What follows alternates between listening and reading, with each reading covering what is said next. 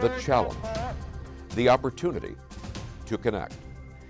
The 1960s, a time of imagination and change, a time of anger and fear. The 1960s, a program called Challenge. Good evening, ladies and gentlemen. Looked at our connections, our divisions, through the lens of faith.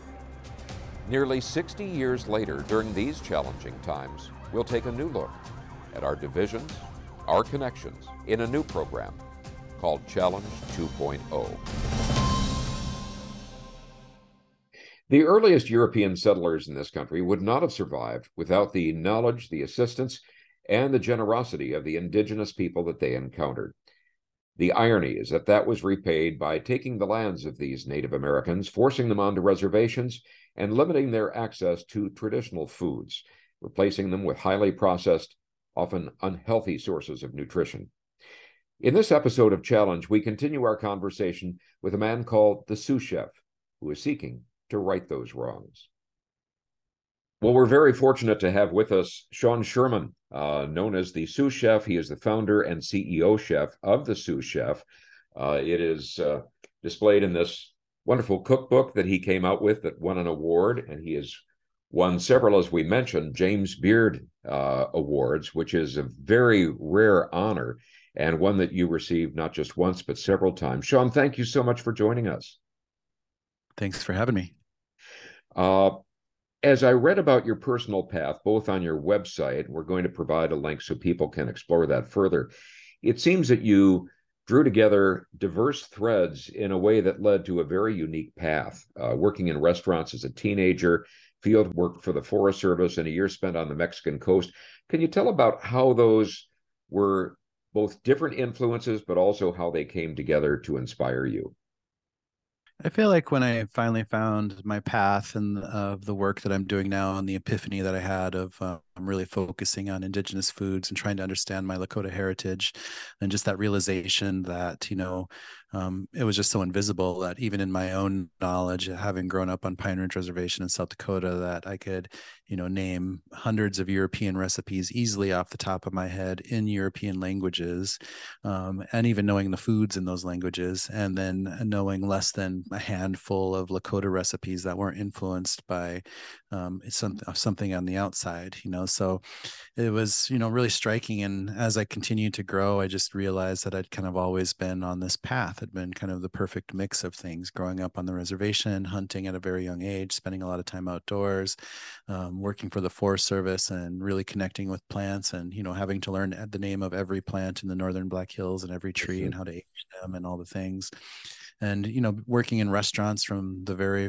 you know, from a very young age as soon as i turned 13 years old and just moving forward and just developing a really strong skill in the kitchen and becoming an executive chef and I was also just growing up in an era where we read a lot of books because we didn't have a mm-hmm. lot of tv um, so i spent a lot of time in libraries out of curiosity well before the internet was available and you know that's how i learned things and that's how i taught myself how to cook so when i became a chef i didn't go to cooking school i went and bought their cookbooks and actually i didn't even buy them i just read them at the at the bookstores and put them back on the shelves but um, um but you know i was able to find an education you know and uh, through this stuff and a lot of it was hard work and a lot of it was just practice and sometimes you sometimes you make things great and sometimes you don't and that's just the way it is that's how you learn um, so again, looking back on all of those pieces, like it was just the perfect mix of experiences to kind of find this path.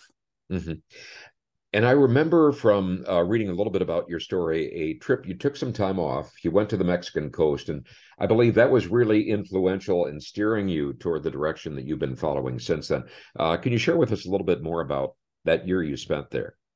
Absolutely, because I'd kind of gotten off a really tough chef job in Minneapolis where I was working way, way too many hours. I was overseeing three restaurants in Minneapolis and mm. had been overseeing like I think there was 160 cafes across the country. I was working for this really large fitness corporation at the time, and it was just uh, it was too much. And um, so when I left, I just you know grabbed a backpack, a guitar, and headed down to Mexico and landed on the Nayarit coast in a little town called San Pancho, about an about an hour north of Puerto Puerto Vallarta ish. And, you know, it was a very quiet small town. And as I was there, I just, you know, took my uh, time to kind of adapt to throw away the cell phone and to really just start reading a lot of books again and I became really curious about the indigenous group that was down there, and they were called the Huichol because they had this really beautiful artwork with all this really colorful um, beadwork and everything, and there was so much mythology and richness, and I just saw a lot of connections there, and I just kind of clicked that you know we're all indigenous to this region to the or to the to, to north america like they're just like my long distant indigenous cousins mm-hmm. and it just started me to think about that perspective of things you know and uh, the cultures and like the commonalities that i was witnessing um, not only in their art but um, just you know just in all sorts of things some of their ceremonies and even their sense of humor you know i just feel like there's a, this really strong of humor with a lot of the indigenous communities um, so a lot of that was just very comforting to me and then i just kind of had this epiphany of just realizing that like i should have been focused on my own food like i'd been learning foods from all over the world like i knew how to do sushi really well i knew a lot of Ethiopian recipes. I knew a lot of West African recipes. I knew a lot of Caribbean, or not, sorry, I knew a lot of Mediterranean recipes and, and European, of course, from basically everywhere. And just realized that I had almost no idea what true Lakota foods were, you know, mm-hmm. and when I, I, like I remember calling my mom and saying like, "Hey, do you have any recipes from from your parents or any cookbooks from Pine Ridge? You know, I'm just curious like what, you know, what true Lakota food is." And she's like, mm. "Yeah, I got a cookbook for you." So she gets me this cookbook and it's this little paperback. And when I opened it up, it was not what I was looking for because it basically read like a Lutheran church cookbook. You know, it just mm. like uh it's like I'm looking for foods that don't have cream of mushroom soup in it, basically, is what I Well, uh, is it true that you were influenced while you were down in Mexico? Just to close out that part of the conversation, you were influenced by somebody called Julia Child. Uh, so after Mexico, I moved to Montana and I worked for my um, uh, mother-in-law.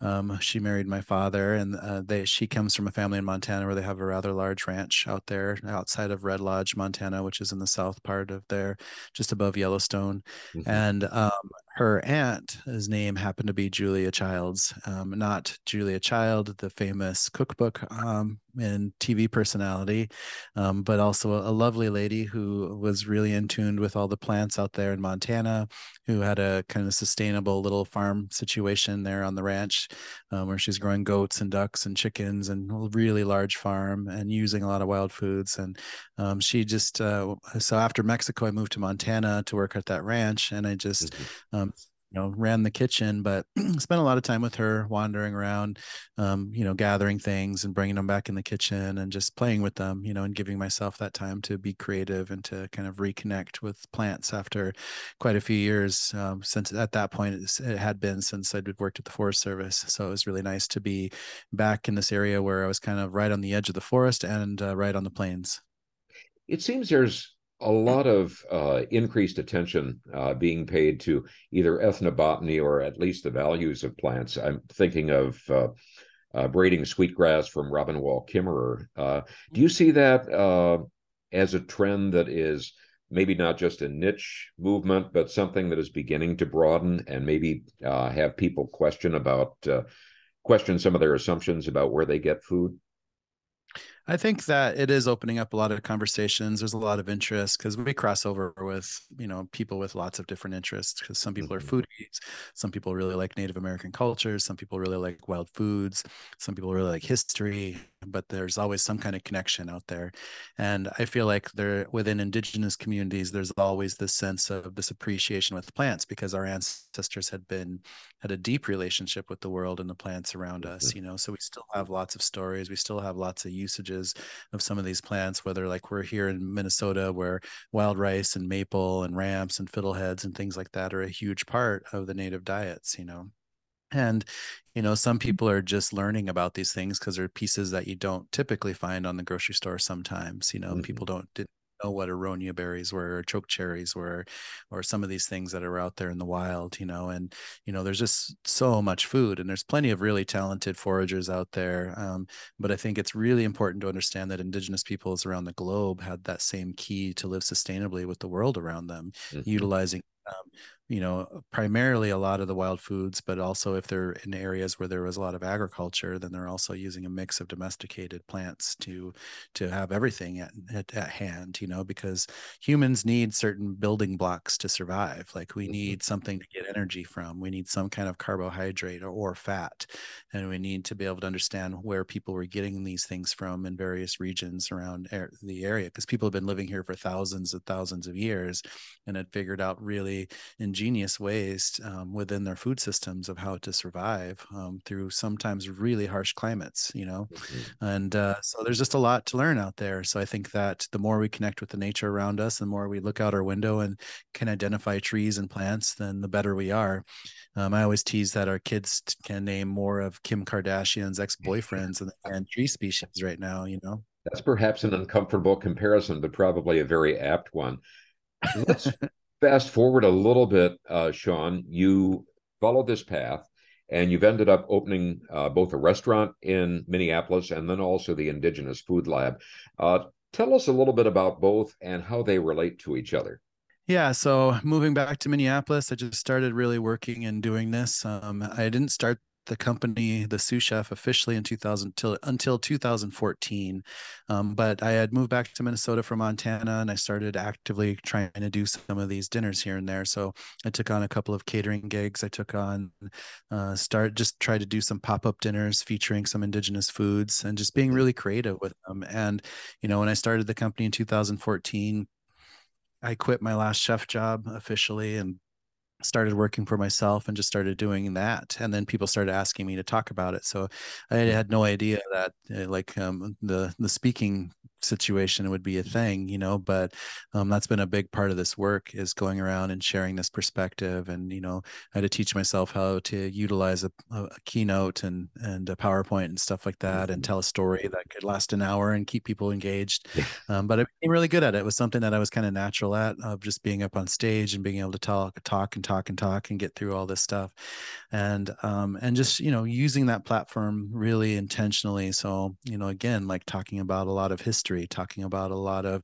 things that we should be able to think about changing in our food systems and just, you know, using that for that platform for as much good as possible and you know working towards building the restaurant. And as i was uh, working towards the restaurant concept i also realized that there was a greater need um, that a nonprofit would be a better situ- solution to some of these problems too because with a for-profit business you're in kind of a constant hustle mode especially with a food business where restaurants are very dangerous you know and you you know basically you're built they're built to fail almost you know completely um, and it's just a constant struggle and especially post pandemic like opening a restaurant during a pandemic is not an easy yeah. feat yeah and um, but the nonprofit you know was able to see a better vision and i was able to see more work. So we created what is NATIFS or north american traditional indigenous food systems NATIFS for short um, and under NATIFS we created a kitchen called indigenous food lab which is a place that we could do a lot more research and development for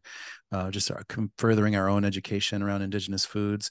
We're about ready to open up a market space where our community will have access to some place that will sell lots of indigenous food products, retail.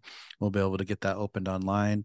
We also created a native classroom so we can teach all sorts of indigenous education and curriculum, everything about food preservation, culinary, cooking, crafting, medicinals, language, uh, whatever it might be, just creating a safe place to um, teach those classes um, in our community, but also record record everything through video and put mm-hmm. everything up on the website to make all this education accessible. And then our goal is just being a regional center point for kind of training and developing, um, especially Indigenous communities and peoples.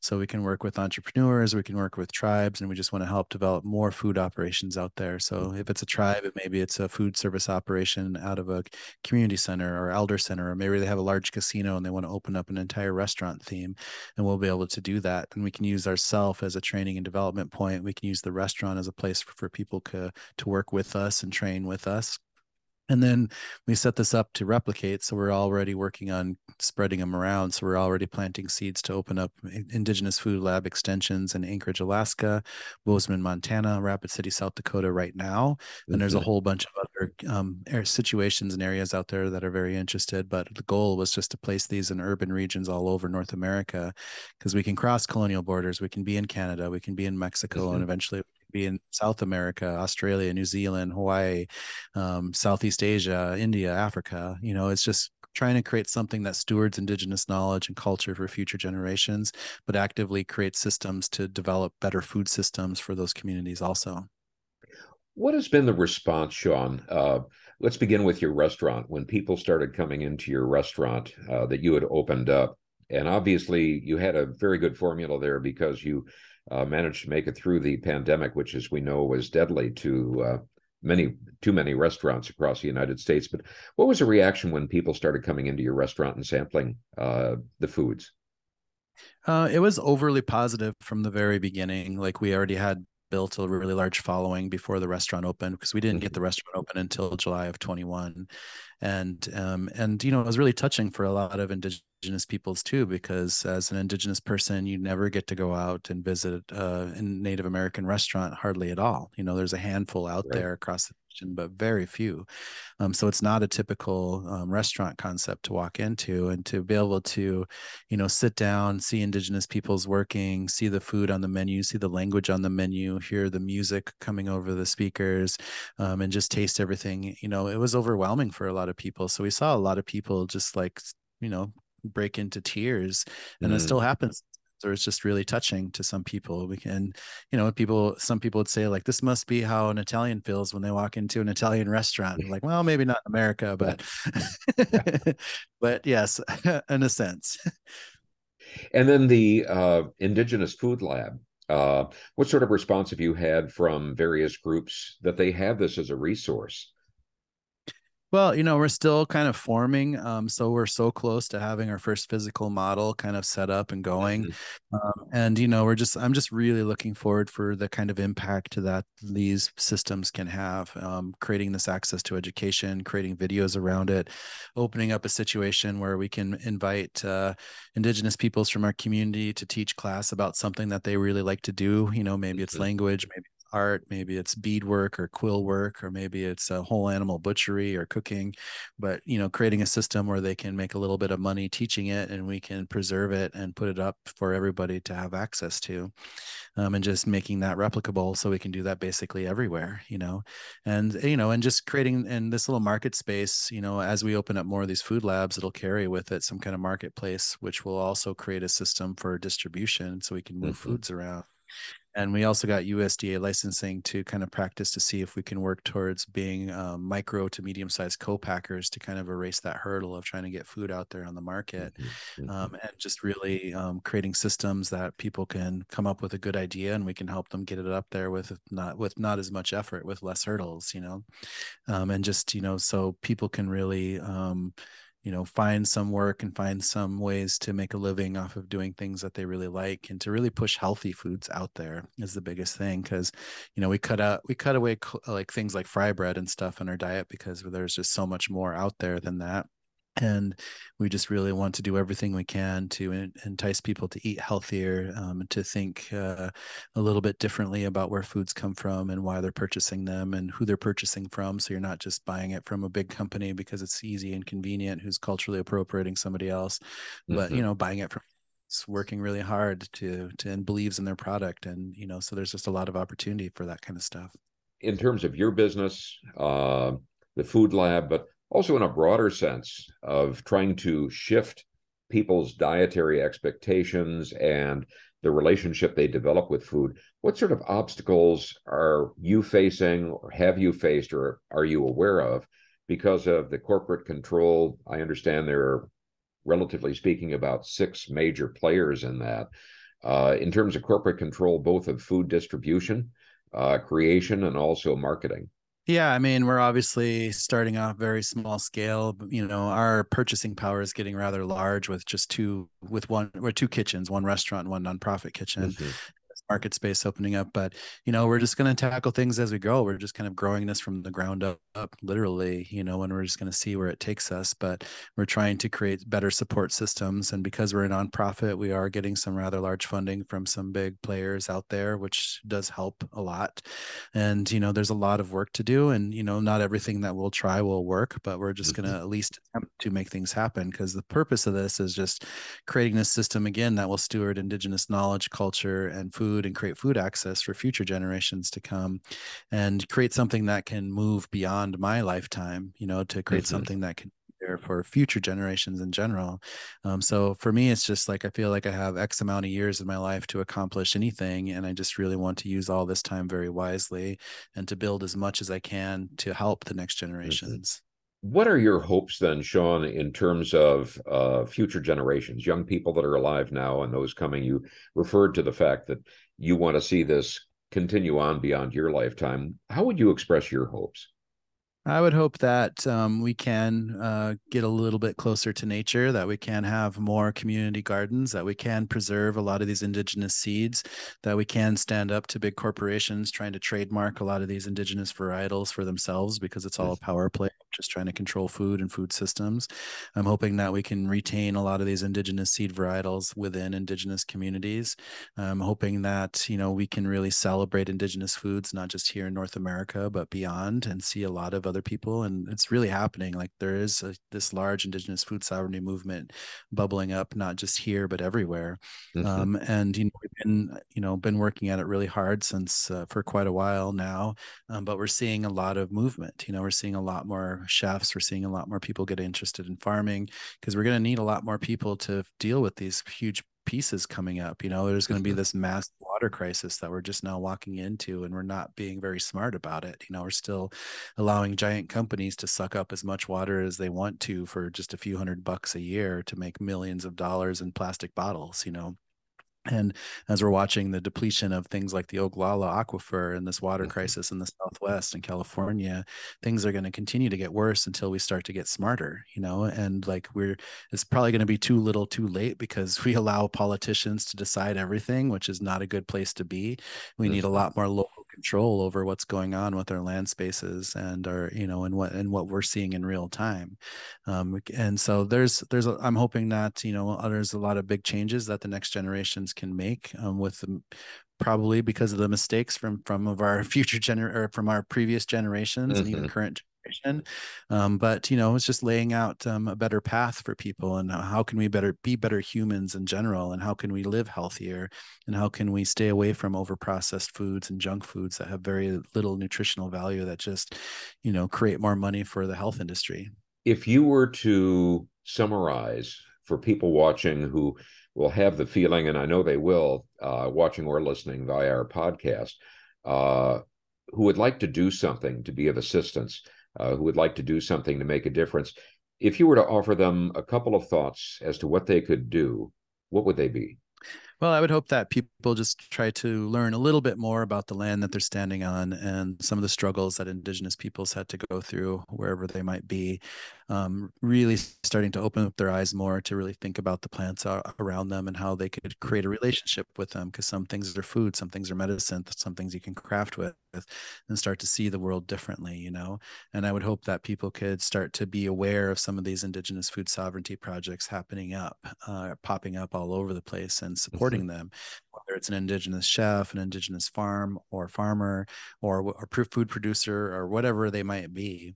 Um, but just being a little bit more aware, you know. But history, I think, is a huge part of it. I encourage people to read books like uh, Indigenous Peoples' History of the United States mm-hmm. or the Braiding Sweetgrass book that you mentioned earlier.